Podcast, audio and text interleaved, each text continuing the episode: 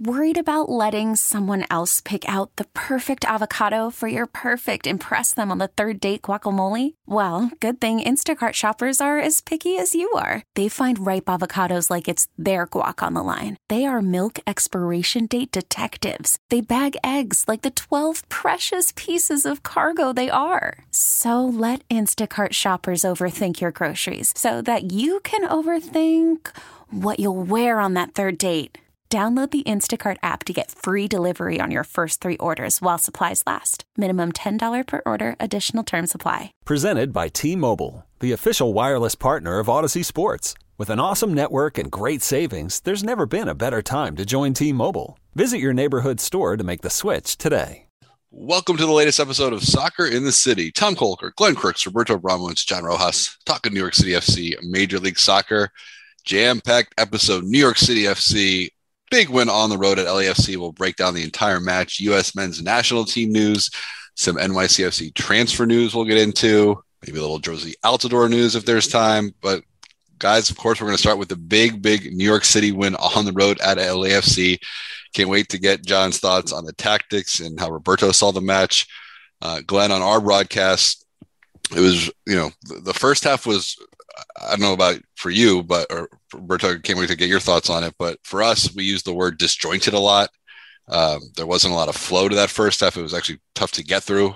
But the second half, what a difference! And really, it was the the, the subs and the line change that Ronnie Deila went with that made all the difference. The immediate impact of Alfredo Morales. Uh, we saw the debut of Talles, uh, you know, who looks like he's going to be a, a fun player to watch and of course Shradi with the game-winning goal. Um, but Glenn, this was uh, really a tale of two different halves, and uh, New York City able to escape with a two-one win on a, a late set-piece goal. Uh, that really most of the subs were involved in setting up and having a part in. Yeah, well, two of the subs were Alfredo Morales and Anton Tinnerholm, and they were very much involved uh, in the uh, opening goal to uh, equalize the the wonderful shot by Jesus Medina. And then it was Shradi, uh, another one of the subs who scores the game winner. Yeah, I mean that's that's where the game changed. I mean Carlos Vela, you know, he still has a bit of rust, obviously, because there was at least two opportunities that probably, well, the way Bob Bradley put it after the match, that one uh, towards the end of the game, that he, I think Bradley said he makes 999 out of a thousand of those. So uh, the one that he missed was uh, in the New York City match. So you know the game uh, could have turned uh, at any moment for LAFC like that. But yeah, I mean, four guys come in. They all have a positive uh, impact. The shape changes. You have wings, and you finally have a guy in the field. The one thing that was noted, and we noted in our broadcast, is that there, wasn't. Uh, and when Shradi's not in there, and now that's where these Brazilians are going to come in, and we saw it a little bit with T- Talles is there's nobody out there to break down a defender 1v1. And when you know it, Shradi does it, get gets towards the byline, pulls that thing back. They win the ball back deep because Tinnerholm has filled the space in front and uh, wins the ball, hits that first time uh, across to, to Medina, who, who puts in the finish. So, yeah, very, I mean, you're down a goal tie it, then you're down a player uh, when uh, Acevedo gets the red card, and, and you win it on the road in a place where LAFC's only lost four times. Well, now five times in 52 matches at that uh, Bank of uh, California Stadium. So, great way to go into break. No question about that.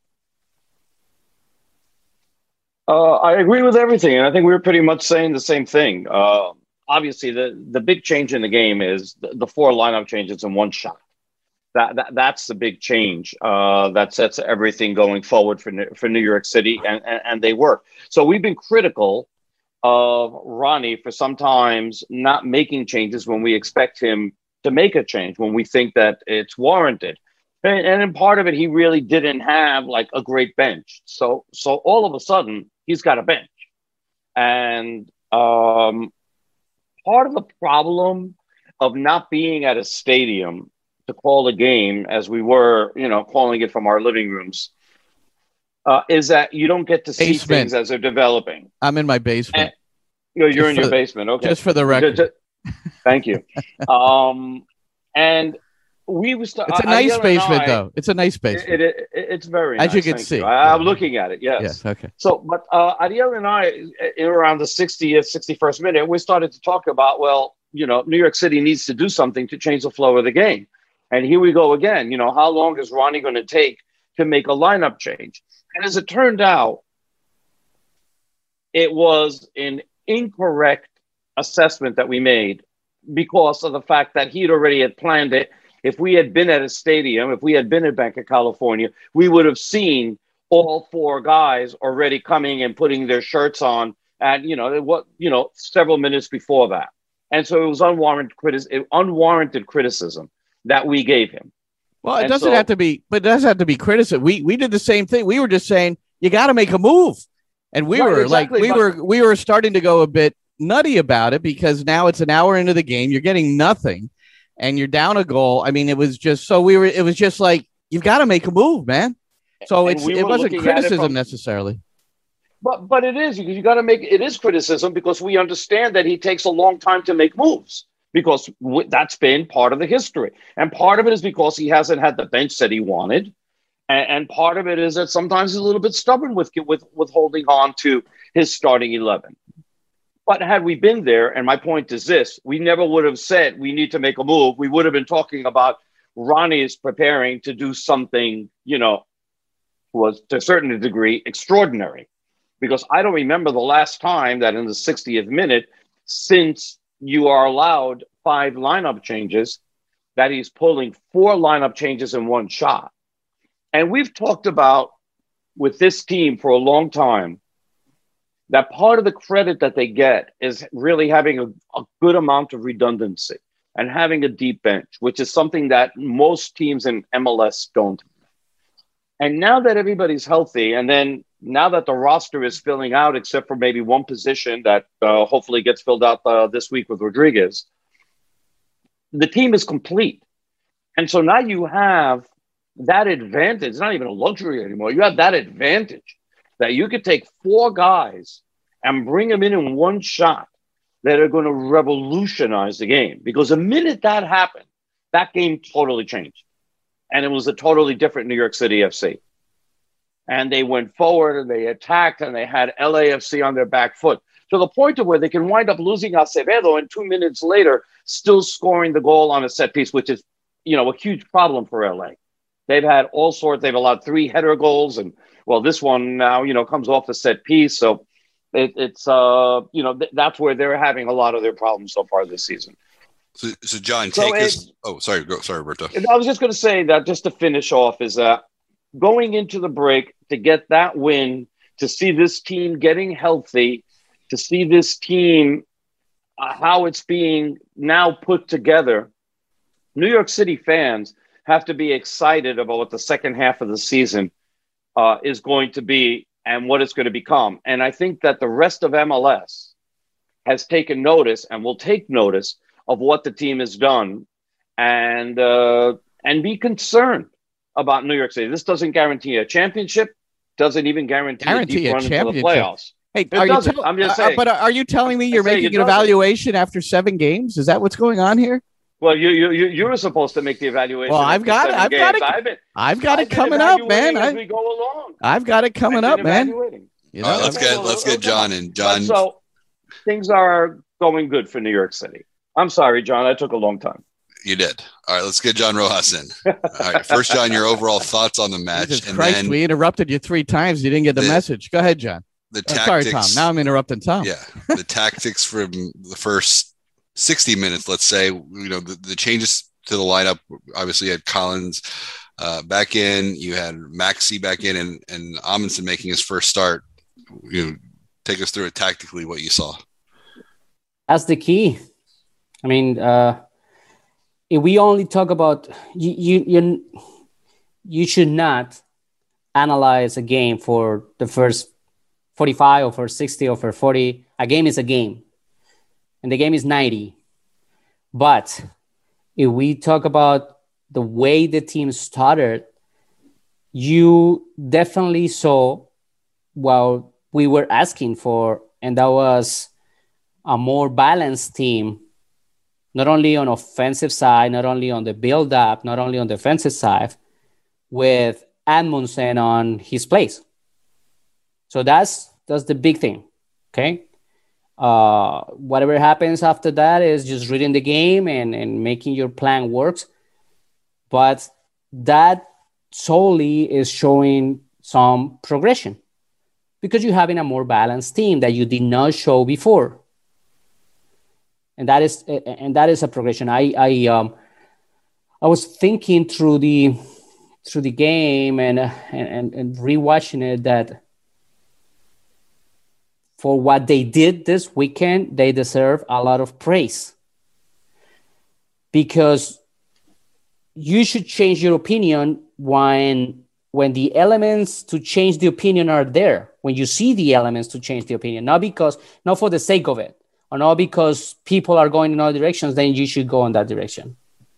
So this team was more balanced.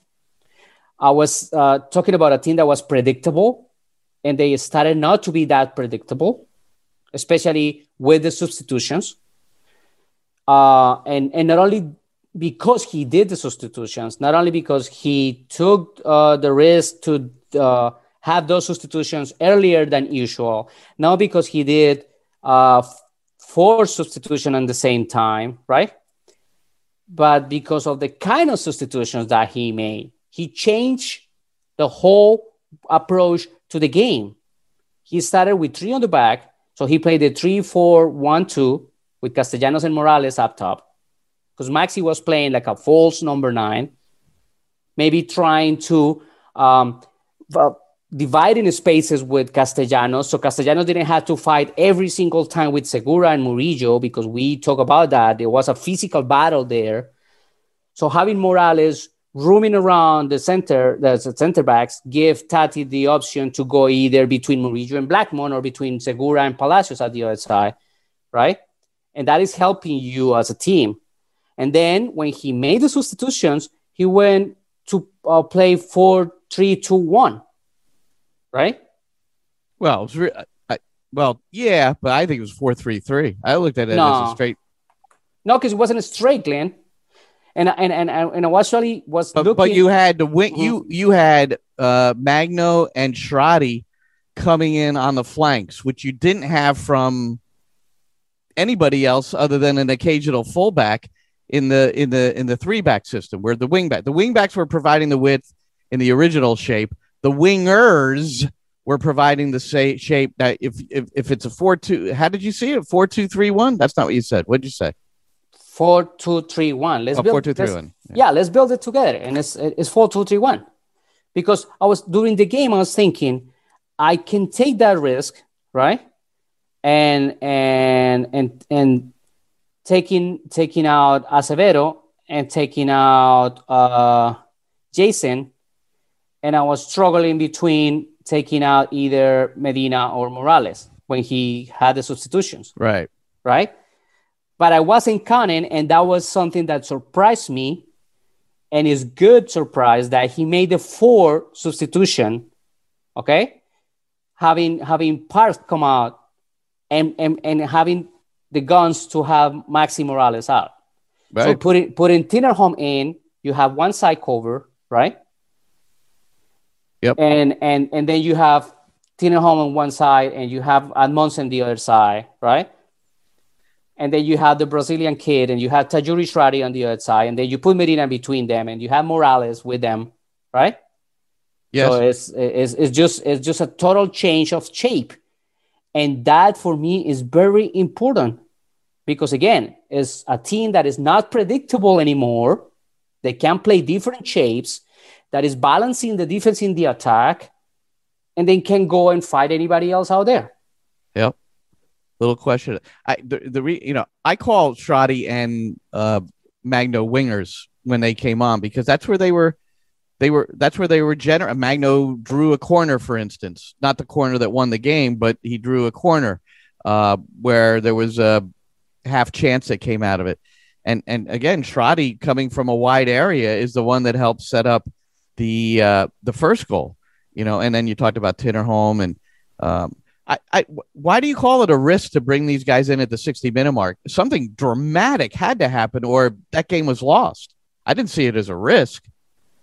Well, because I mean, the risk of having them at the same time, it has, it has a, it has a, it has a reason. I mean, if you're gonna do this, you're gonna do it together. It doesn't make any sense to take two guys and then in 10 minutes another two to build the, the shape, right? To switch the shape. If I'm going to switch the shape, let's do it now, all together yeah. at the same time. Yeah, sure. Right.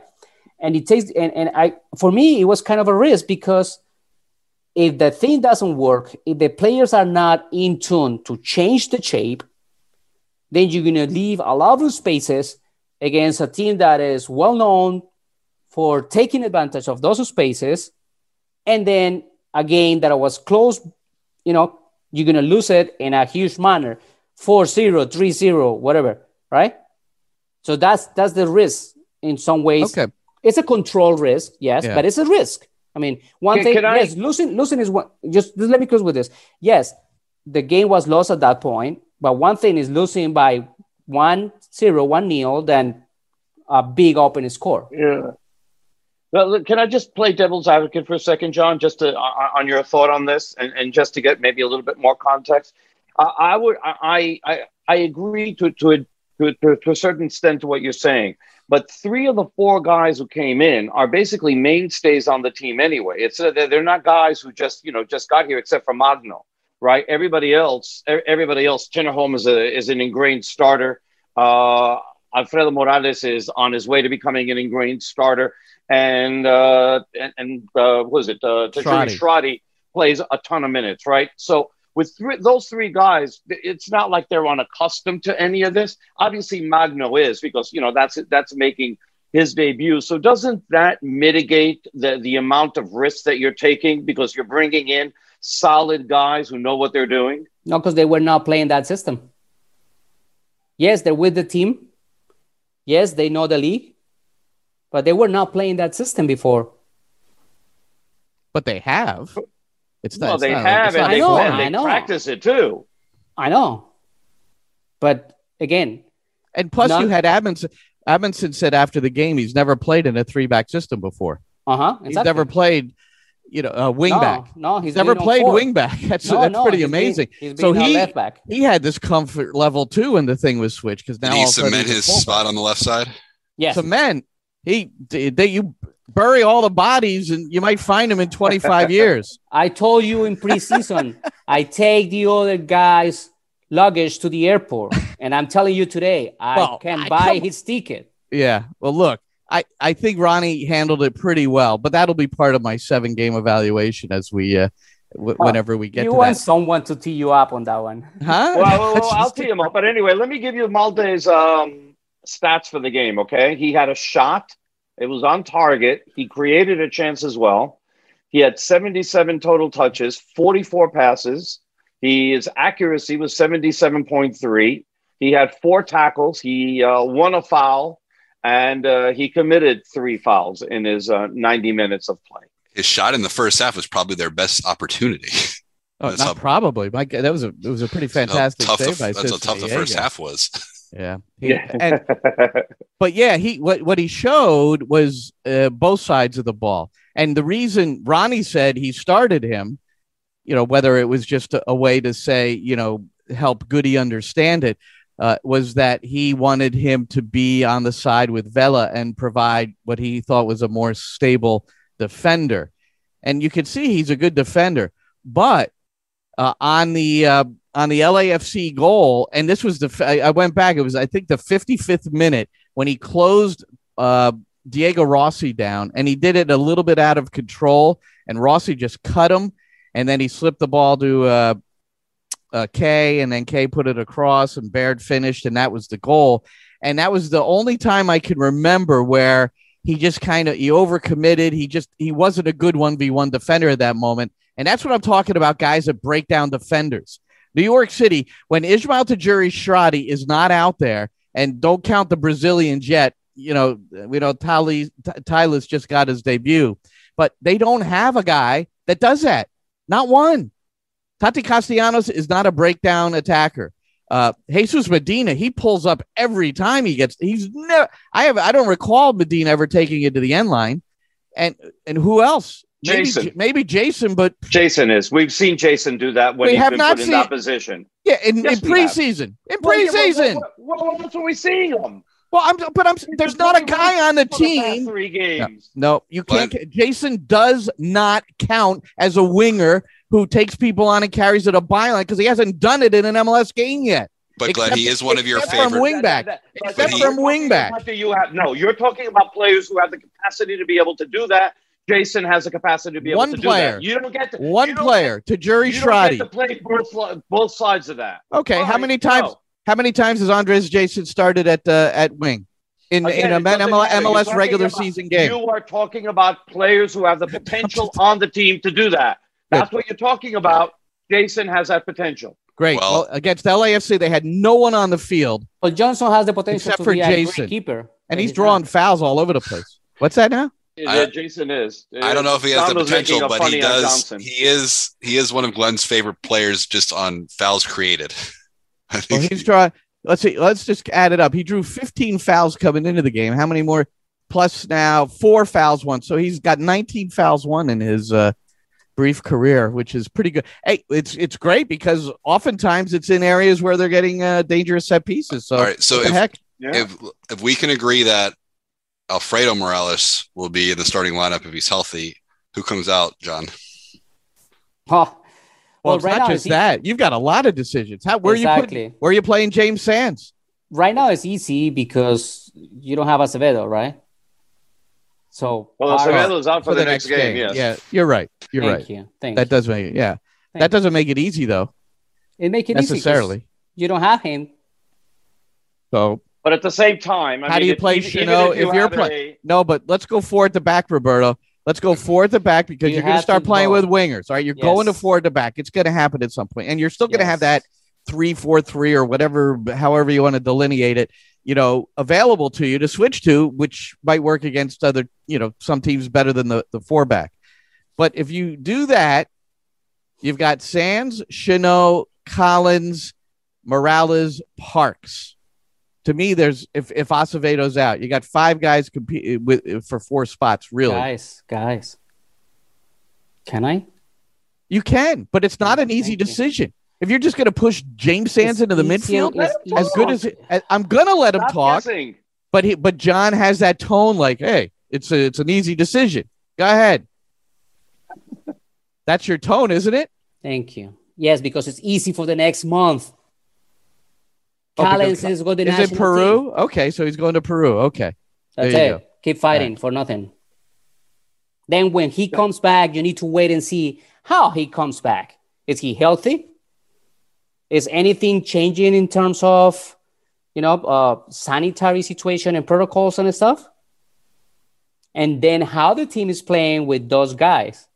Because as much as we know Callens and he is a rock solid player on his position and he's important for NYCFC, Sure. as a coach, if you're playing with a different four and you're winning every single game and you're not getting any kind of shots or you're not having, you know, goals against, you're not gonna move you back for. Sorry. So is he going to be gone for? So we know he's gone uh, the third and the eighth, the uh, World Cup qualifying, and then And it's uh, Copa then it's America. So he's definitely going to be gone for that. 18th, 21st of June, 24th of June, 28th of June. He's gone for all that. We know that. Yeah, for I mean, yes, if the tournament takes place, because, Exactly. because And it doesn't get moved. Also, the tournament might be moved for a week, although uh, I don't know if that's been decided. No, they had said that because of the change in venue, there's a possibility that they may have to start it a week later. what is the new venue? Uh, Brazil. Yes. So you're saying since they're gonna play in Brazil, they're gonna make make a move for a later date. That was one of the things that they had talked about. I don't know if they finally made Who's a they? decision to keep it. Uh, it's been talked about in the media. I'm sorry, Ah, they okay. in the media. Listen, this guy told me that. Who's they? you know, people is saying, who's what? What people? Who people? Uh, that's For I had those a bo- I had a just boss that always said they. He always said By the way, he goes. if, uh, I worked at a golf course and they broke into the pro shop and he goes, they broke into the pro shop. I said, they? Who's they? They who? You know? Yeah, exactly. exactly, I mean, that means nothing. everybody. What do you mean, everybody? It's like you know all the people in the world, all the Everybody. people in this business. You just- Oh, that was a famous Trump phrase. Everybody knows. Everybody. that's Who's everybody? Can I, can I just finish one thing? Because Who- when John was before, he was pointing at his. Uh, No, you was before. You at- older at than his me. Bra- at his Bradley bobblehead doll that he's got with him, and he was pointing at him. So, this for those of you who do not. Uh, That's the What do you perfect call- Bradley, uh, though, with the arms folded. He had the arms folded at the post game presser because that's a sign of frustration. But if let me ask you guys this, but if all right, so if Acevedo were not on a red, it's still Morales, right? Yeah, but is it Yes. Parks? It all depends on the system. Yeah. It, it- do you need two? Do you want to have two more defensive minded? Mhm. Uh, you want to play twin sixes and then give can- Morales more uh, freedom? uh, You know, you wanna play that, Glenn? You wanna play that? Tell me what system. All things. That's four. That's things- four two things- three one. That's all- four two three one. Okay, With Acevedo and With all- hold on, Alfredo hold on. Morales. Glenn. Yeah. With all things equal, with everybody healthy, everybody available, you saying four two three one. Correct?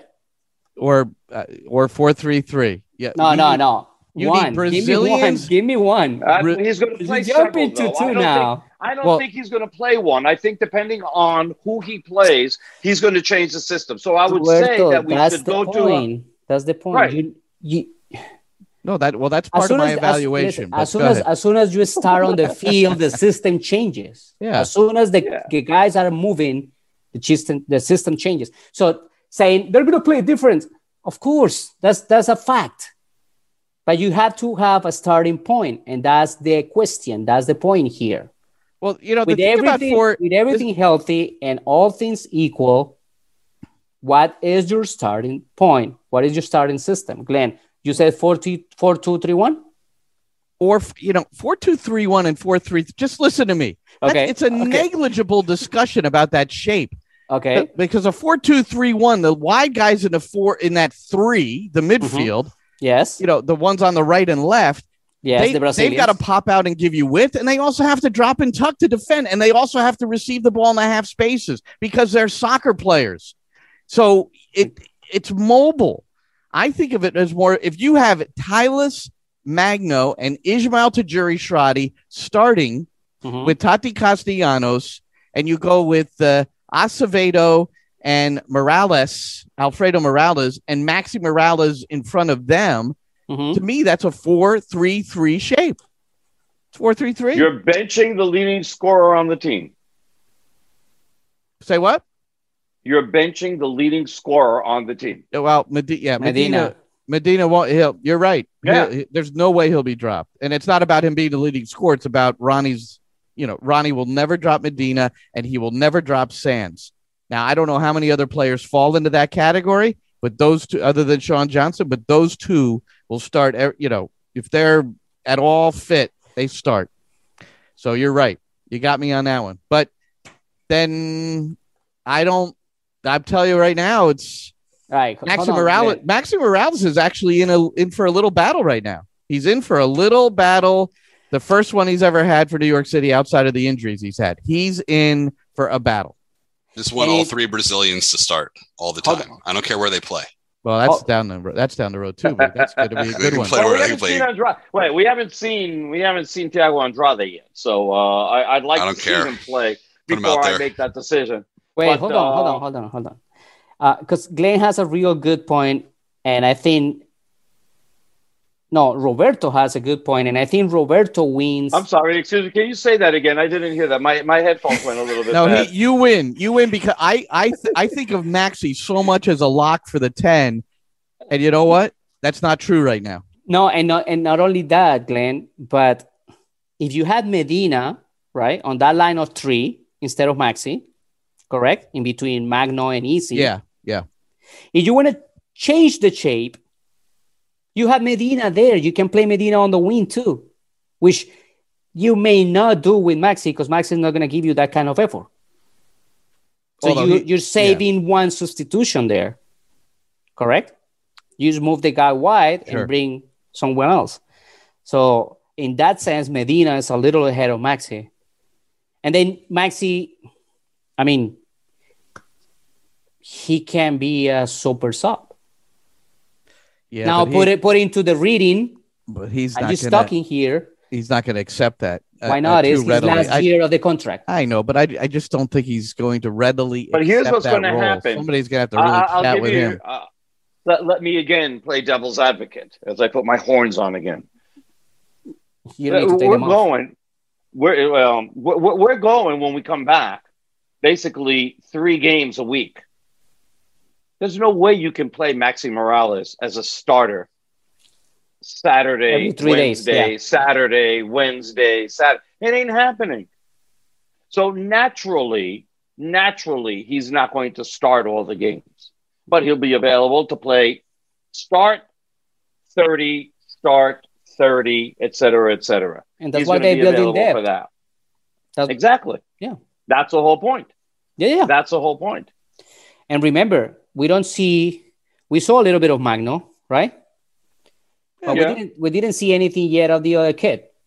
Right. That's No. that's what. We're, yeah. All we know is that everybody says he's pacey, so we eh, have to right. wait. Yeah. And then you have And another one v kid. one. You have another kid coming in. Is that happening this week? Oh yeah. I think he is already in New York. All right. He was. I think the picture that we saw, he was at the airport, right? When they were saying goodbye to him. So It his looked like it was at the airport, right? yeah. How do you know he's flying to New York? Huh? How No, do I you know he's? Fl- No, he maybe go to Hawaii before and go around. okay. It is the international break. I mean, He's not Uh. international. He's not in any national team right now. um, But again, it, it, all this goes around to close the fact that the team is building a great depth. That they great- and- are and competition. correct. Read that Thomas. Read that athletic article. Uh, Thomas Tuchel, the the Chelsea coach, what he's created there. Like uh, it's it's just really, it's really awesome to hear guys that thought they were a lock or or thought they didn't have a chance to know that they could, you know, every week how they performed was important. And um, you know, Ronnie, you know, Ronnie's always talked about that, but it's uh, and I should put Tinnerholm out there as another one that's always going to be on the pitch if he's healthy and ready. Mhm. You know, uh, and and, Yeah. prob- and probably Callens. you know. competition internal competition is the best thing that you can have the only thing there the other side of that coin is that as a manager you need to know how to manage the group because if you you're looking for a high competition internally it's going to be a real good thing for you on the performance side right but then you're Oh. going to manage you're going to manage the group because you don't want Yeah. those guys to get into you know Exactly. personal battles and and and Right. like that. You, It- you, you won't- want to keep everybody happy. You won't have. As You're not can. going to keep No. everybody happy. Stop that. You're not mm-hmm. going to keep everybody happy. can. But No, I please know. listen. What you have to do is you have to know. You have to predict what some of the reactions would be if you didn't have conversations with someone, and those are the people that you target. You know, right away during this break. Ronnie Deila's should have a lot of meetings, whether Mhm, it's mhm, and mhm. and he really should sit down and and talk to guys specifically about how he sees it going forward and what could happen and that you know how things happen in training and, and in the particular matches that are played are, are going to be integral in, in, in making decisions. And that's got to include maxi. It's got to include tati castellanos.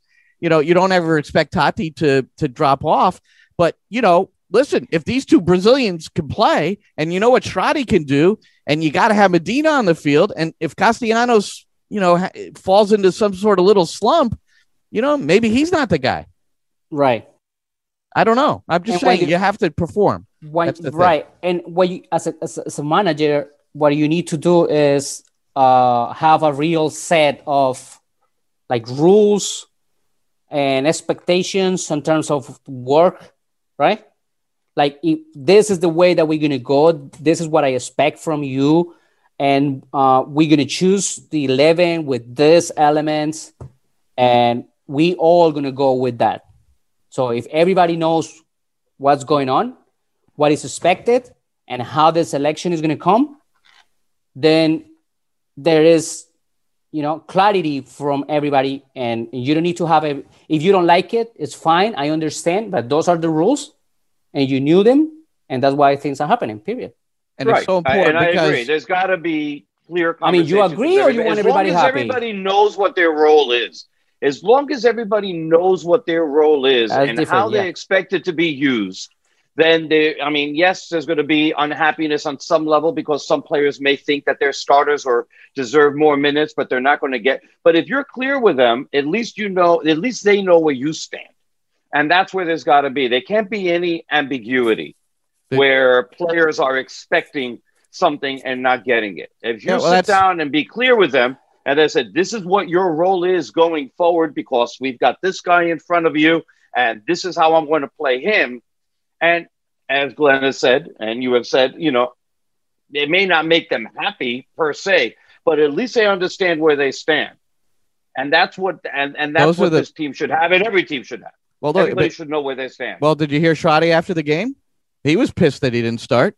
There's Of little question. He was pissed he didn't start that game, and you know he obviously was was a major factor. But if I could go to part of my evaluation through Hold on, seven- hold on. Two things, Glenn. No, but no, that. no. This this relates. So just we'll get back to you. It, but it's no, about because it's going to be too far. It's like No, in, no, no, in no. last show, Roberto talking about Tati.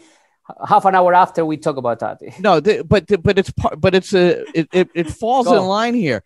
Go. A part of the evaluation through seven matches, and it really includes preseason, is that the this is and uh, I've heard it from players as recent as two weeks ago, players that have been in the program for a long time, is that this is the most connected, happy, enjoy each other group that New York City's ever had.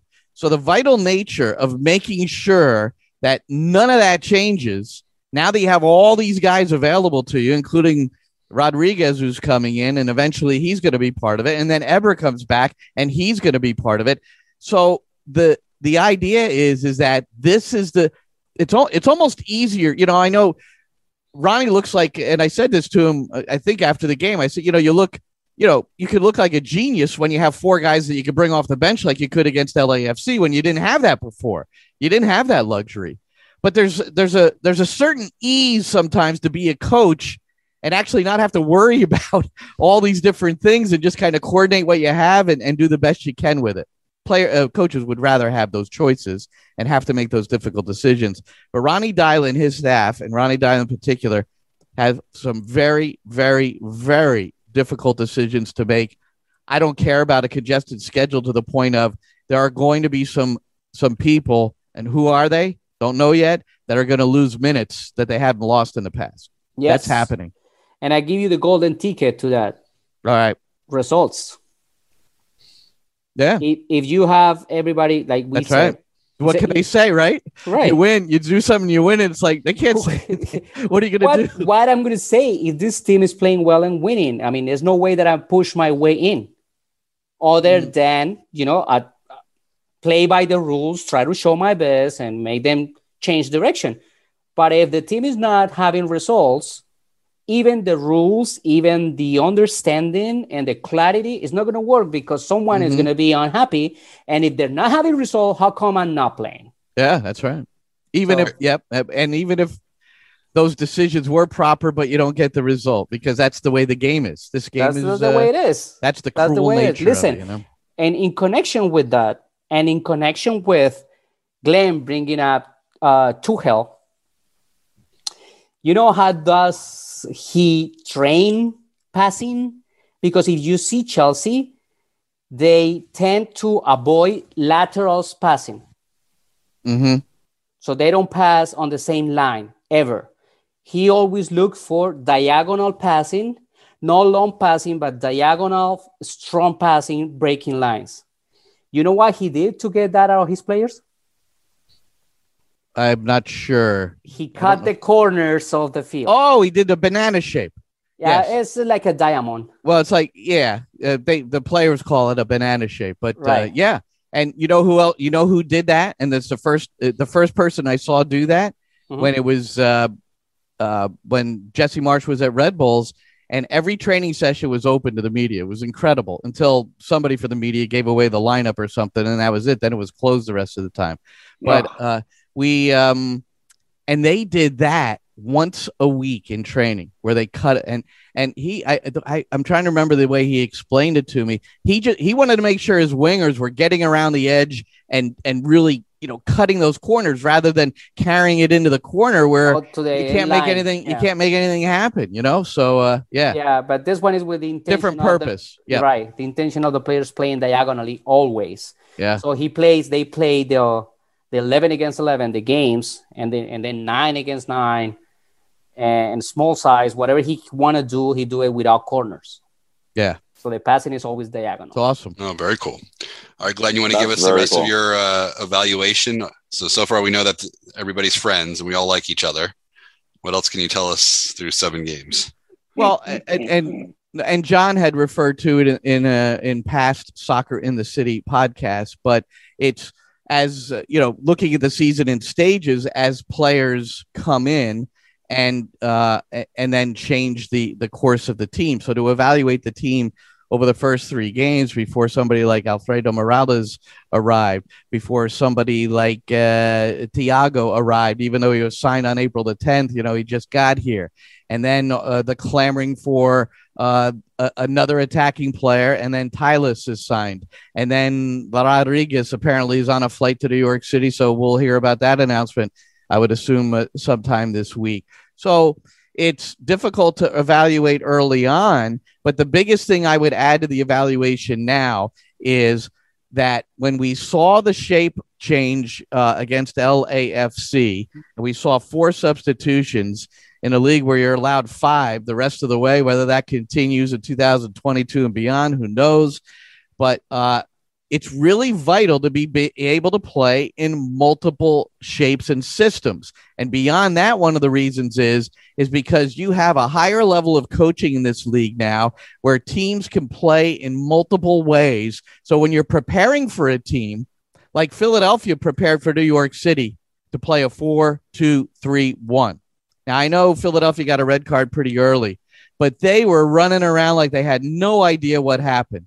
And I think Jim Curtin obviously is doing a fantastic job there, but they didn't know how to defend that three, four, three when it arrived. And my point there is that teams know how to play differently. So if you could adjust on the fly with a substitution or without a substitution, then you've taken a, a another step uh, as a team. So I think um, I think that that is apparent. And then the uh, arrival of Malte Amundsen, I was hoping it would happen maybe a little sooner, but he played in game seven. And he is the guy, you know, they were looking for the guy to be the solid 90 minute replacement for Ronald Matarrita. They may have found a guy that will perform the way Ronnie Deila wants that position to perform a little bit better because there's a little bit more discipline there. But we've seen he's he can get forward, he's dangerous, and he's the one He's the one that created the game-winning corner kick. He drew the game-winning corner kick.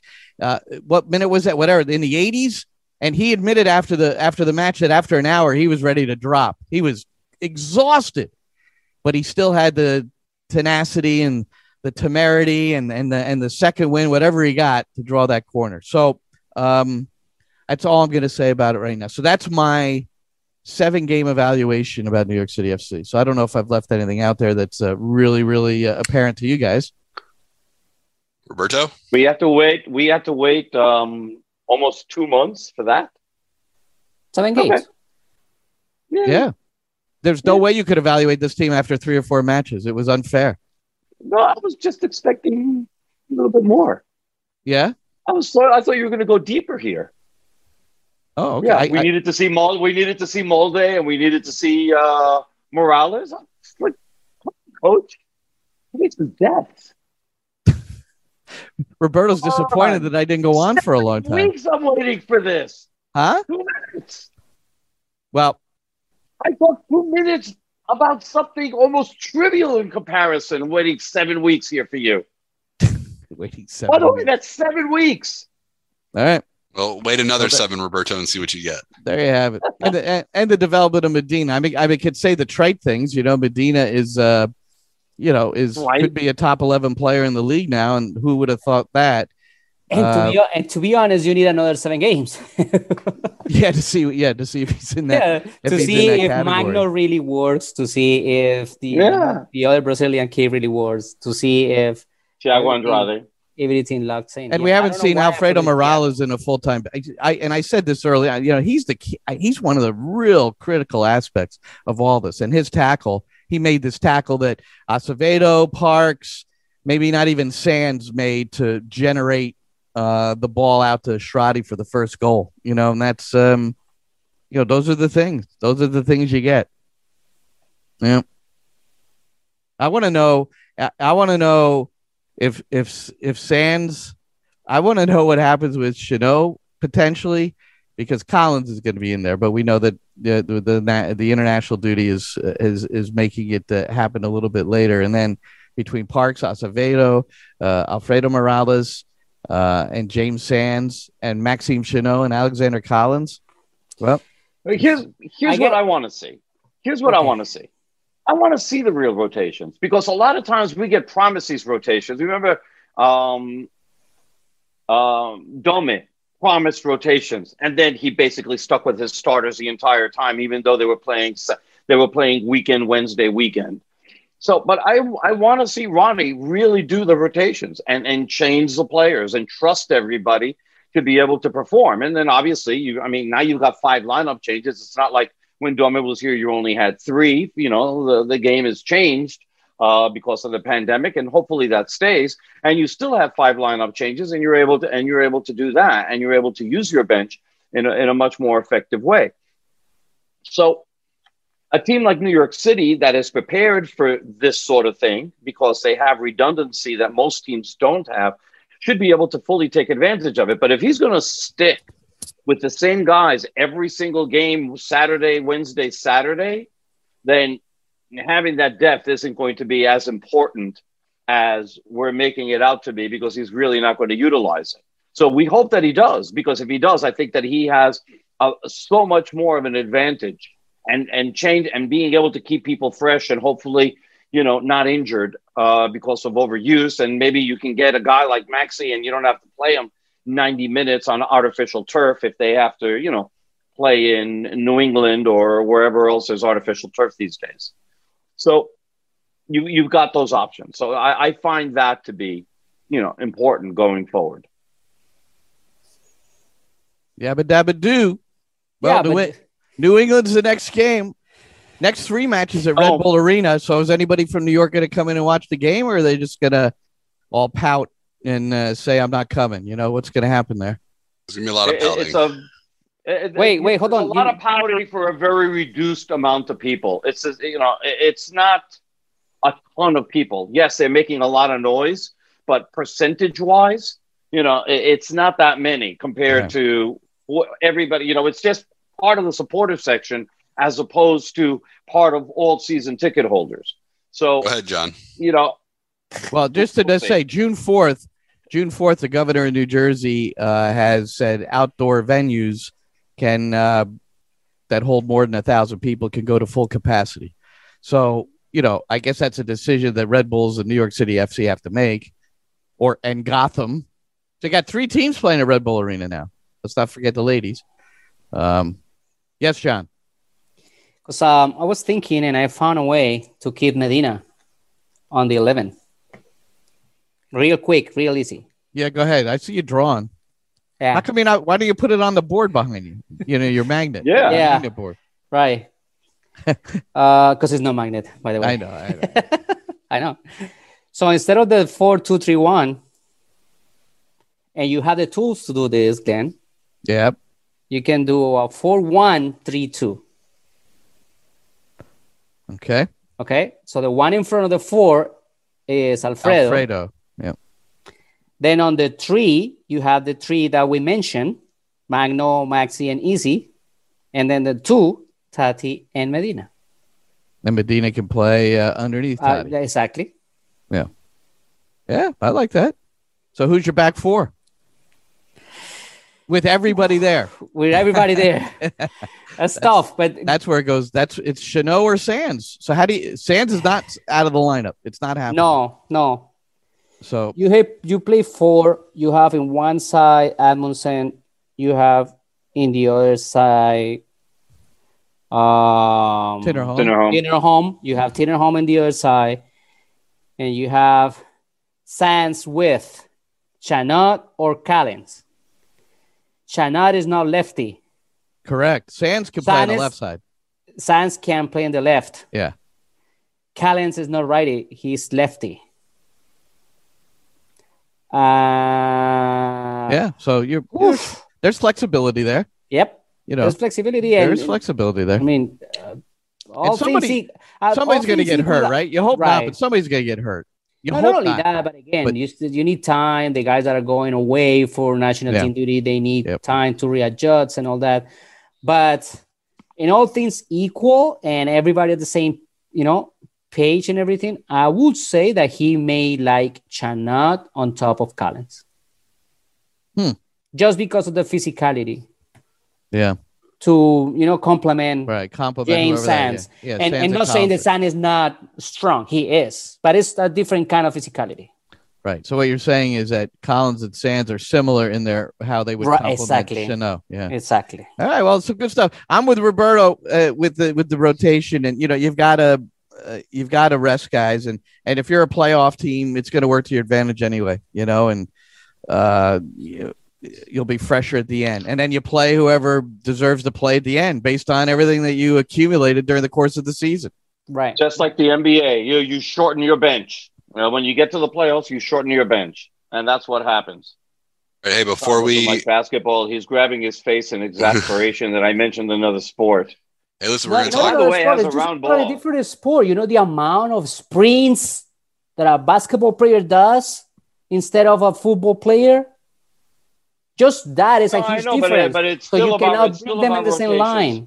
No, no, Uh, there's, no. there's similarities to the way No. it no it's it's about similarities about the way coaches handle personnel now about yes. not about physicality Yeah, it's more the Yes. uh, it's more the time of year. Exactly. and you- That's and you- different. short thing. Managing That's, that's what he's saying. can go to um. Yeah. That's what he's saying. That's We're gonna we're gonna switch gears and talk U.S. national team in a minute. But first, Glenn, give us uh, some updates on some roster moves during this break for New York City FC. Well, yeah. Well, uh, and this is good news. Uh, Luis Barraza, uh, the backup keeper, who who needs games, uh, is uh, has been loaned to the Oakland Roots of uh, of the championship, USL Championship.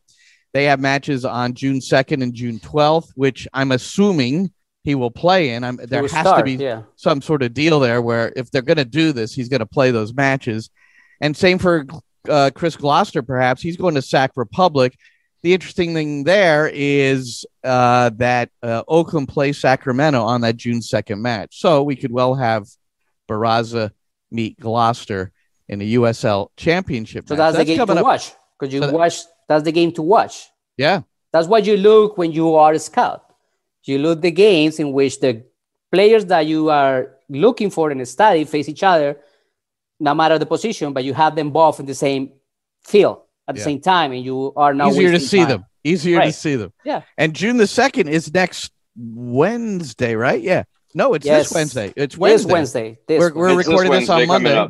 Happy Memorial Day, everybody. We're uh, um, no, no, is it okay to say that? I mean, no, and no, not really No. no. not s- all right. Why is that a? Somebody has to tell me why. I, I understand why. I understand what Memorial Day is. My father was in the service. Uh, my uh, father-in-law was in the service, so I have utmost respect for it. Uh, You know, I, I saw somebody get hammered on. I, I think sometimes things just get taken too far. Sorry. Kamala I- Harris got hammered for saying Uh, something Okay, that's what I saw. Yeah, that that's did it. so I'm Yeah, retracting my statement. I'm retracting my statement so that I don't get uh, Your heart is in a good place. We understand thank what you. you. Thanks a we lot. understand what you meant. We understand it. what you were trying to say. I But, honor uh, Memorial. Uh, let's just put the honor out there for Memorial Day and say exactly. for us it's a holiday of recording soccer in the city. You know, so that's uh, that's early on in with the day. it. yeah. Not at night. Yeah. So All right, two Roberto. days from our recording, they're going to uh, play each other. Play. We would we would think, and then but wait before we leave MLS, Jozy Altidore, uh, Ali Curtis, a former Red Bull sporting director, now uh, at Toronto FC, and Chris Armas, formerly with Red Bull, is now the head coach at TFC. Who wouldn't talk about Jozy after their uh, their loss? They're one four and two through seven matches. They're having a hell of a time. And Jozy Altidore has become the Mix Diskerud of Toronto FC. He's training away from the team, apparently. No one has confirmed this, but Jeff Carlisle reported it, and Tenorio, I think, uh, confirmed it with the Athletic. So he's tra- remember we would go to sessions, Roberto, uh, and and Yeah. we we'd see Mix Disco over uh, in the corner doing stuff while the whole team was training. It was really awkward. It was awkward. There's no other way to put it. And what Ali Curtis said is uh, regarding uh, Altidore's future, it'll be decided during the international break. And here's the quote from Ali Curtis: "That conversation will be handled internally. Okay, uh, it will be a club Where else? decision." And it will incorporate what I would say is the totality of the time that Jozy has been with the club, such that we arrive at a resolution that is in the best interest of the club and moves us closer to being in a position to win a championship. What a bunch! Of, what a bunch of hogwash as far as in, the statement. But let's, what, so what does that, all that mean, Glenn? Let, let- put on your translating cap. Tell me what what Ali Curtis really said. Goodbye, Jozy Altidore. That's So, that's what so, he said. so much for an internal conversation. Right. I mean, where's what, he he's going? really going to hold it. He's going to hold it externally. He's going to hold a press. He's going to hold a roundtable with media and fans to talk about Altidore. Of What a it's going to be handled internally. Well, So look, they have the to say they have to say something, but you know, it's like uh, it, it would be better if they said nothing. You know, just said, Exactly. we're not we're not discussing it, like Chris Armas said. Right. Or, or, or we're, we're going to deal with this. You don't have to say we're going to deal with it internally. We're just going to deal with it. And we're going to try to figure out what's best for everybody. And what they really mean is okay, we're going to try to see where we can get rid of him to, where he can go play, and uh, for and who's going to give us the most amount of money for him because we understand that nobody is going to take over his $3.6 million salary if that's what it is. It's somewhere in that vicinity. So we understand we're going to have to pay some of that salary, but how much of it? And let's see, you know, what we can either get in return. But hey, even if they just take him off our hands, you know, it's it's a it's a plus because of minus. So you know, we're, we're doing better without him, and you know, he's not being a distraction in the team. And I don't know, you know, what he said or anything. I'm not saying he is a distraction. I'm just looking at it from their perspective as far as that. But Jozy Altidore, if he can stay healthy and his hamstrings have always been an issue, you know, he's got to be considered a top striker in this league. And somebody, there's a lot of teams that could use him, San Jose, you know, among others, could use a player like that that can uh that, that can hold up the who can hold No up way. the ball and uh and you know score goals as long as he stays healthy, which has been a really big issue. It's a bigger issue more than anything else He's not going to because he stay hasn't healthy. been able to be healthy in a while. He's not going to stay healthy playing for San Jose. Have you watched them play? There's no way. Yes, don't have. even don't have even to- he's mention. gonna have San He'll be out. on He'll that be out after the first training session. Don't mention San Jose on that line. There's no way. That's John, where would be, where where would be the best fit for him? Probably out of LMS, MLS, maybe Mexico at some point. Hmm. There were And- there were teams in Mexico that allegedly were interested in him. When's the last time he was healthy, where he was playing, not 100 percent, but playing consistently? Wow. Mm. Uh, 2000, no, he missed, 17. he missed 18, but he came Mhm. back in 19 and played, I think, fairly significant minutes. I don't have it in front of me. Yeah, can't 19, even- 19, 19. 17 when they won, he was he was fantastic. You know, that was Right. his year. Yes, yes. But he uh well look, he's part of what's going on with Armas maybe is Armas is a high pressing coach, you know, it's the Red Bull style, you know, it's the that it's that the D, the DNA. He's you know, I'm sure he's slowly trying to make that that team into, you know, his vision of of how the game should be played, which is you know, everyone working hard uh in that mission, including a BWP. BWP knew how to play in that system and he had to work his buns off to make it work. All right, And- so let. I'm sorry, I didn't mean to interrupt. Um, I just wanted to go through his stats. So uh, his games, okay. 2019, he played 22 games and scored five, uh, scored 11 goals. 2018, he played 13 games and scored seven goals. In 2017, he played 27 game, which is the most he's ever played in MLS, and scored 15 goals. And in 2016, he played 23 games and scored seven. Uh, rather, he scored uh, 10 goals. Started 16 games that year. His best year, best full year was 2017, 27 games, 25 starts. And in 2019, if we want to go back to there, it was 22 games and 18 starts, 11 goals, which is second most in MLS. For him. Well, you're leaving the playoffs out in 2017, where he really made his mark. I don't know what the stats were, but he uh, he was awesome in the playoffs. And I, I don't remember his stats. I know he scored in the final. Yeah, that was his best year, 17. Yeah, yeah. Yeah. Um, well, I just I thought it was worthy to bring up because New York City, uh, same conference. He's a guy that uh, you know they've struggled defending when he's been healthy, and but uh, and then you know just the whatever's going on uh, up uh, north of the border. So, all right, what's next, Tom? U.S. men. You know, he's in my. You know, he's from Fort national Lauderdale. Maybe he could go. Uh, maybe he could go play for Miami FC because they, they seem to have run uh, for Inter Miami. They seem to have uh, what do you call it? The Who's space gonna DPs. pay for him? Just sign him as the um, sixth DP. Exactly. They could do. play in two stadiums eventually, Miami and Fort Lauderdale. So they, they they might as well get you know three DPs for Miami and three for Fort Lauderdale. I don't know. It's an option, I guess. All right, U.S. By the way, we national have to team. talk about that. U.S. Okay. national team losing to the mighty Swiss. Roberto, two one. What's a pretty good team. I mean, if you want to believe FIFA rankings, and number thirteen uh, in the world. It wasn't competitive Uh, watchmaking; it was soccer. But they they play, they do the that Swiss. very well. They do that very well. Yeah. and their timing, uh, their precision is Yeah, fantastic. Um, so it, it showed a couple of things. First of all, the, the U.S. has a lot of individual talent, more so probably now than we've ever than the U.S. has ever had in its history. Okay, you've got guys playing for major teams all over Europe. Uh, they're playing for Juventus, they're playing for Chelsea, they're playing for Barcelona. We, uh, the United States has never had that. Dortmund. So now you've got all these great individuals. Just to just to put, And I just want to make a quick up- point. I just want to make a quick point. In 2010, uh, 12, uh, what was it? There were more players in 2010 playing in the top five leagues in the world that were American players than there are right now at present. But go ahead. That's not necessarily the but case. they weren't play, but they weren't playing for major teams. I mean, we've got teams that we've got players again: Barcelona, Juventus, uh, Dortmund. no, I'm. You know, you're right. it- No, it- it- it's it's a different it's a it's a different situation. There's exciting things Okay, going and, and they're playing regular minutes. It's not like they're you know just riding the bench and getting a couple of minutes here every four games or so. That's not what's happening with them. And they're also all very young. So the average age of the team that played the Swiss was just over 23 years old. I think it was 23 and 108 days. The average cap uh, of the team is only 13. So we've got a bunch of guys who are really good who haven't really played together a lot. And that is an issue. And they got a good run against the Swiss. And the problems that showed up there were defensive coverage coming back, especially on counters.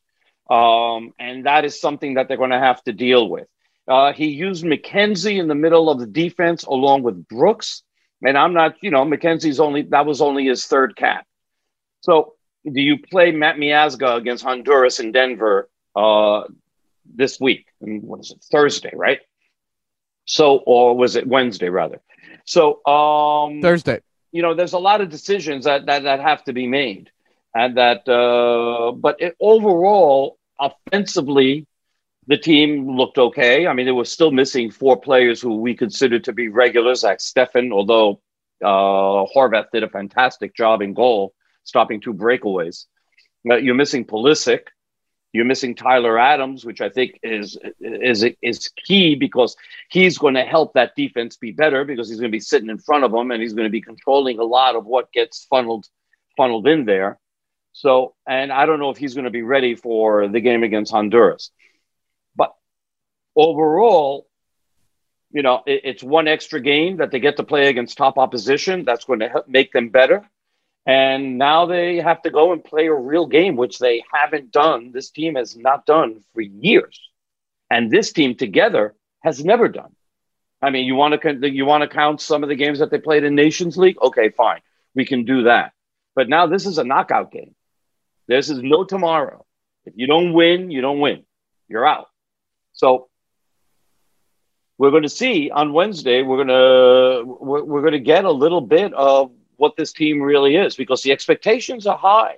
The expectations that this team is on an upswing while Mexico is on a downswing. And Mexico is still the king of this region until somebody beats them. And they still have quite a bit of talent, although they're going to be missing uh, Jimenez, who's who's still hurt. So, I mean, that that's a big one for them. Uh, but it's going to be interesting to see what happens this week. I'm really, really looking forward to these two games if if the U.S. actually wins. So I don't want to put anything against Honduras. And you know, for some of these players, they, they were in the U23s that lost to Honduras in Guadalajara.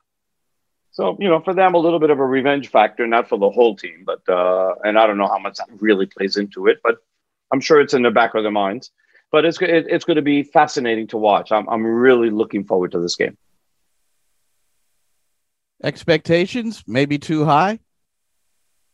No. So here's here's no no listen to me that so I'm I'm I'm gleaning some of these st- statistics from uh I just did an interview with Steve Mandis, who wrote a, a, book, What Happened to the U.S. Men's National Team The Ugly Truth About the Beautiful Game. It was data driven. He did interviews, he did research. Uh, and uh, he he wrote the Real Madrid way, which I haven't read before. I'd heard about, and he wrote what happened to Serie A after their dominance in the 80s and 90s and, and how they collapsed. And the reason all these books were written and how he got a chance to do it is because he wrote the book What Happened to Goldman Sachs, and his son, uh, the son of uh, of a Real Madrid executive. Uh, worked at Goldman Sachs. They read the book, got it for a Christmas present for his dad, and uh, call this guy up. And that's where his uh, he has started to be the guy that diagnoses things. Okay, uh, going back to Champions League just for a minute, and this is about our U.S. men's national team and the and the players playing at, at high levels overseas in Europe, Europe specifically. Nine uh, players from America played in the Champions League for a total of 2,000 minutes. He compared it to France that had 87 players play for a total of 42,000 minutes. The USA in the world ranked 25th among countries with the total number of uh, players playing in Champions League and 28th uh, for uh, in the total number of minutes played in Champions League by American players. And he said one of the reasons he makes all those points is that there are unfair expectations of this young group that, as he put it, and you know everyone's excited about, and they should be. And there's a there's a lot of uh, uh, and uh, he said 2038 will be the earliest that uh, the U.S. will be highly competitive to win a World Cup championship based on the fact that only since 2019 have there been solidarity payments to clubs in the United States of America that have provided incentive to developing players putting the kind of money in to develop players. There's many more things in here. I've had several top coaches here in the States contact me about this interview and they said, get me the book because it's, it's that, it's pretty fascinating stuff. You know, really is. But go ahead, Roberto. You raised the one hand. thing that I wanted to ask you about this, and I don't know if you've asked him, and I agree with a lot of the points that that that, that he makes. But how does the competition with CONCACAF, with teams in our region, go? Because it's the first thing that the, the U.S. had. That's the first hurdle, right?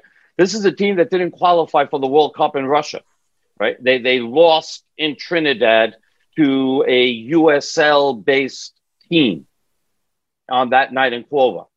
So now this team is rebuilding and starting over for the most part. Uh, has a lot more talent than they had two years ago, but yet the first hurdle before we start talking about World Cups and winning World Cups and, and, and all of that, because we, we don't listen to the people who say, well, the, the United States going to, you know, has a chance to win in, two, in 2026. Yeah, if you compete, you win, you have a chance. But that's that's where it stands. Nobody's expecting, you know, United States to be able to do this unless there's something within the next four years that just goes haywire here with players and and how they develop. How do they compete against CONCACAF? How do they measure up against CONCACAF based on those stats that you just gave us about playing in Europe, playing in Champions League, et cetera, et cetera. I mean, that's the measurement that we really need. I don't need to be compared against France because we're not at that level to be talking about France, and we shouldn't That's- be that talking was about that's France. his point. That's his point. Well, he yeah. used the example of Diego Simeone, and we were talking about uh, the fact that the U.S. has lost its identity uh, over the recent years, and uh, there's no question about it. And we're still not, uh, you know, I don't know if you can define what our identity is now, but I can't. So the he talked about Diego Simeone and uh, you know Atletico Madrid uh, and winning uh, uh, La Liga this year, but how he uh, he they have a way they play and it's not the beautiful game like barcelona. And and and the question that uh, this guy steve mandis asked simeone when he was interviewing him is why when when you play the lower teams in your group in the in la liga why don't you change and really go at you know you know change the way you play play a little bit more stylistic. And and he said well that's that take our supporters expect us to play a certain way. And our way is grit and grind. And we're not going to ch- what we can't we're not going to change what we do for them at like we would compared to how we would play against uh, Madrid or, or or Barcelona. So uh it, it, and the, that was the identity factor. And what he was saying is that the US can't and and people that surround the US and are talking about you can't compare the US to France Germany Brazil you know it's it's not even close it's not even close. So why try? And his point is, why are we trying to be them? And the European influence, which began with Sunil Gulati insisting that Jurgen Klinsmann be our national team coach and run our programs. He was the technical director, remember? And um, it's it was it was it was pretty interesting take that if we maybe just kept you know kept our DNA in in in, in focus that uh, and and continue to develop and get our development academies, our professional development academies, to to to develop these players through solidarity payments, you know, which would have been proper, you know. So that's why he's saying it's well down the road, but it's pretty interesting but, stuff. but, but there's something that they're not taking into account, and it's that the United States is the biggest melting pot in the world. Nobody has what we have, and that can be good and bad. Because if you're going to take, you're going to say, well, what's the United States style, right? Then you might be leaving out a whole bunch of players who don't play that style. Okay. If you're going to be going for, for strong and fast or anything like that, right? Have Ramos's teams, being a U.S. national team, look nothing like the other teams around. And Tab and Tab with his teams probably had the most success at his level than any other coach in our system with his U national with his U20 national team. And he used mostly Hispanic players. I mean, we could go and use mostly European style players. We could go and use mostly Asian style players, or you can go, you know, you have a ton of styles that you can choose from that nobody else really seems to have because nobody has the immigration that we have. And so to say you're going to just pick one style, and especially when you start looking east and you start looking at England for everything, which has been a huge problem for this country, when we should have been looking south, which is where England gets all their best players from, right? Then I don't know but it's it's, it's, ne- it's impossible. Uh, Earnie Stewart brought in another guy for the Netherlands. I think the high performance it's it's it's the Dutch right now. It's not the English, it's the Dutch. No, I, I know, but it, it always comes down at, at the end of the day, it basically boils down to language. One of Earnie Stewart's main things about coaches was that they had to speak English. And that's how Tata Martino wound up not coaching the U.S. national team and going to Mexico because he wanted that job. And nothing against Greg Berhalter, who I think is doing a really, really good job. But I don't think anybody at this point thinks that, you know, Tata Martino is less than Greg Berhalter. A specific style, by the way, is not what does it's not what identity is. Uh, Roberto, I'm just saying, you know, identity is you you identify yourself as what you, what are you? What are you? You know, what what are you? And yeah, he he the, you, you really should read the book. It, it's because it, there's so much more. Every time you you you bring something up, Roberto, it, it, makes me think of something else. And and you know, and he referred to you know the countries where the, even like a Germany. You know, we've talked about the states is so big, and then Germany is like like a state. But he said a bulk of the German players came out of the Schalke and Bayern uh, Munich academies, the the starting eleven in the last World Cup. Seven of the eleven were either from Schalke or Bayern. So he talked about getting two or three top academies in the states to be the ones that develop, you know, but it's, you know, and I, I said, well, people listening are gonna are gonna say that ain't gonna happen in the United States because there are too many people making cash doing other things, you know, and it's um it's it's a pretty uh it, it was a wide ranging look at the fact that anybody that expects in his opinion now of course at the end it's his analysis and opinion but anybody that expects the the, the us to be you know make it to the semifinals of the 2026 world cup they're nuts that that's his opinion based on all his analysis. John, are we going to the final? I don't care.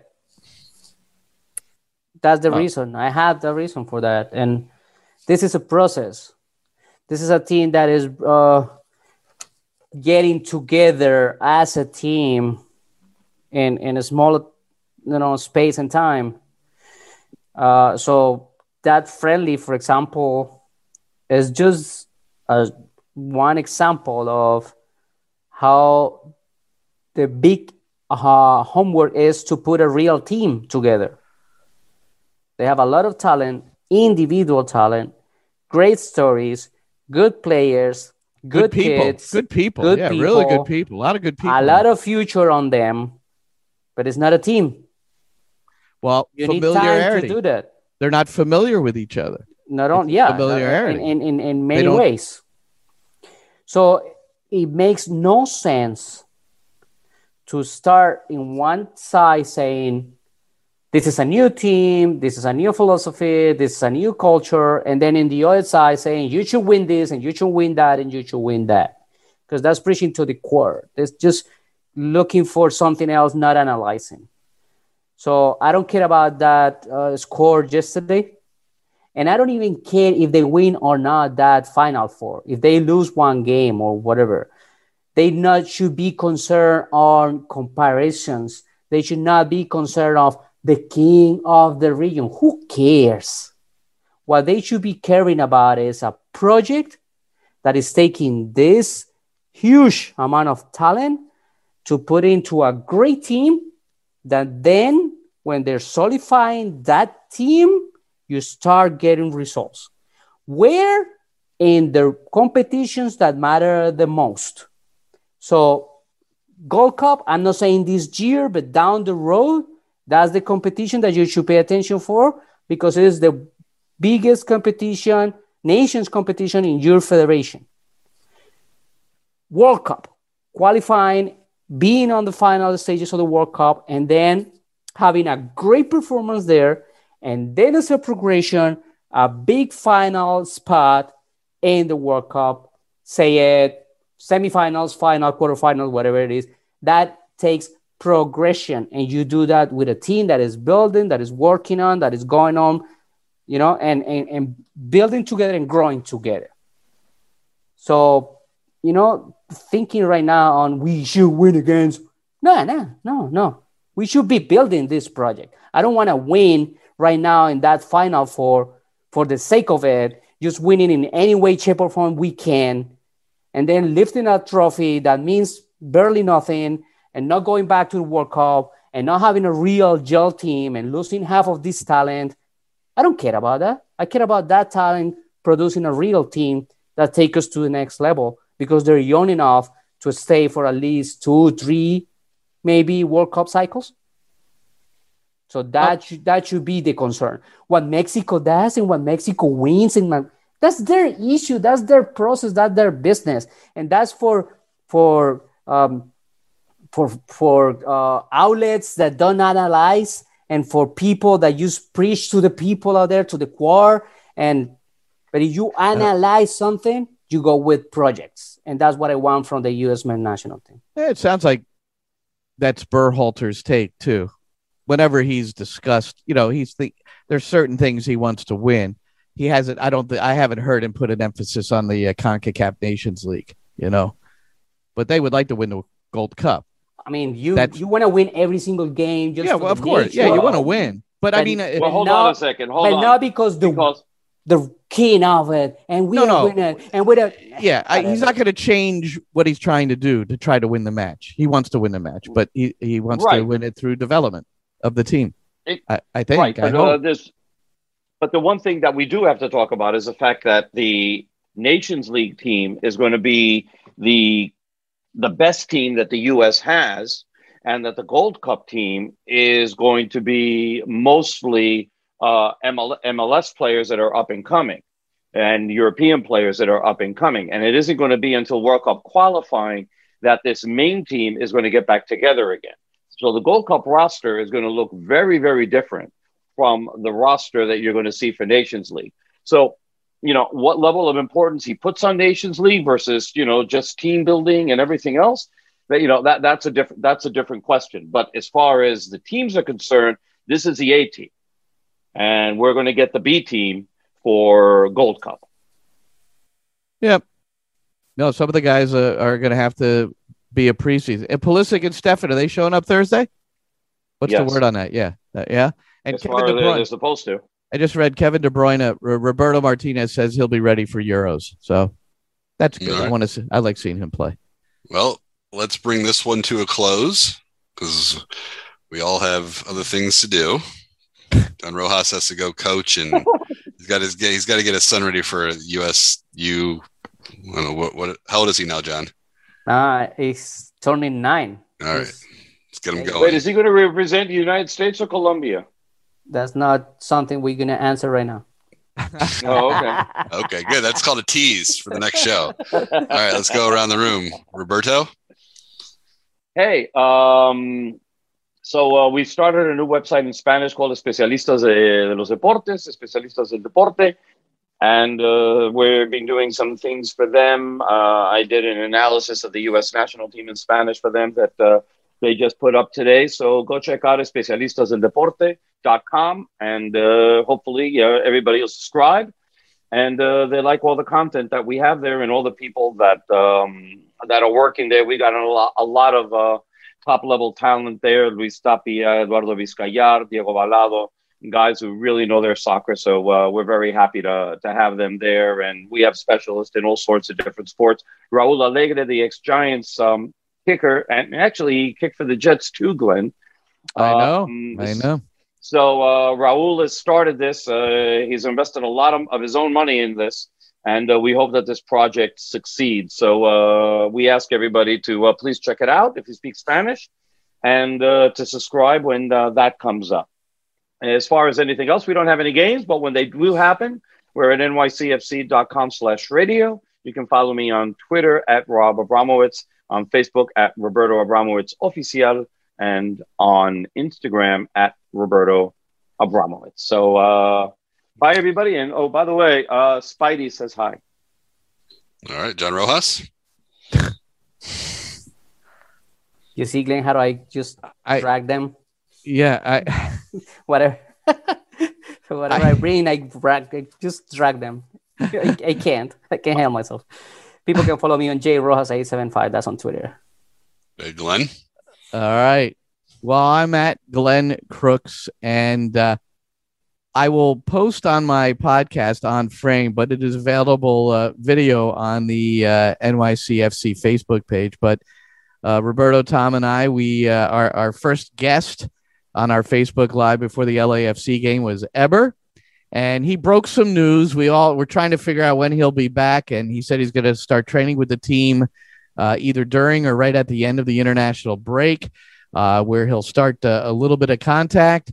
Uh, he says he thinks it'll take anywhere from four to five weeks to be ready. So if we look at it that way, uh, we're looking at about a mid-July return for Heber, and the way he put it, uh, uh, to be on the bench to help my team.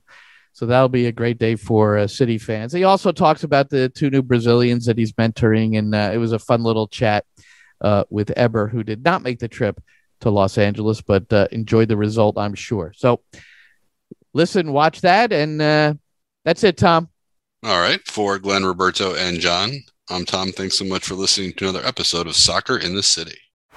Baseball is in full swing. NBA playoffs are heating up, and your NFL team is gearing up for training camp. Listen to the latest on the teams you love here on the Audacy app. The biggest sports radio stations in the country, providing unrivaled local coverage of their teams, all in one place. Exclusive interviews with players, coaches, and team executives, streaming live and always available on demand. Stay in the know with your favorite teams right here on the Audacy app.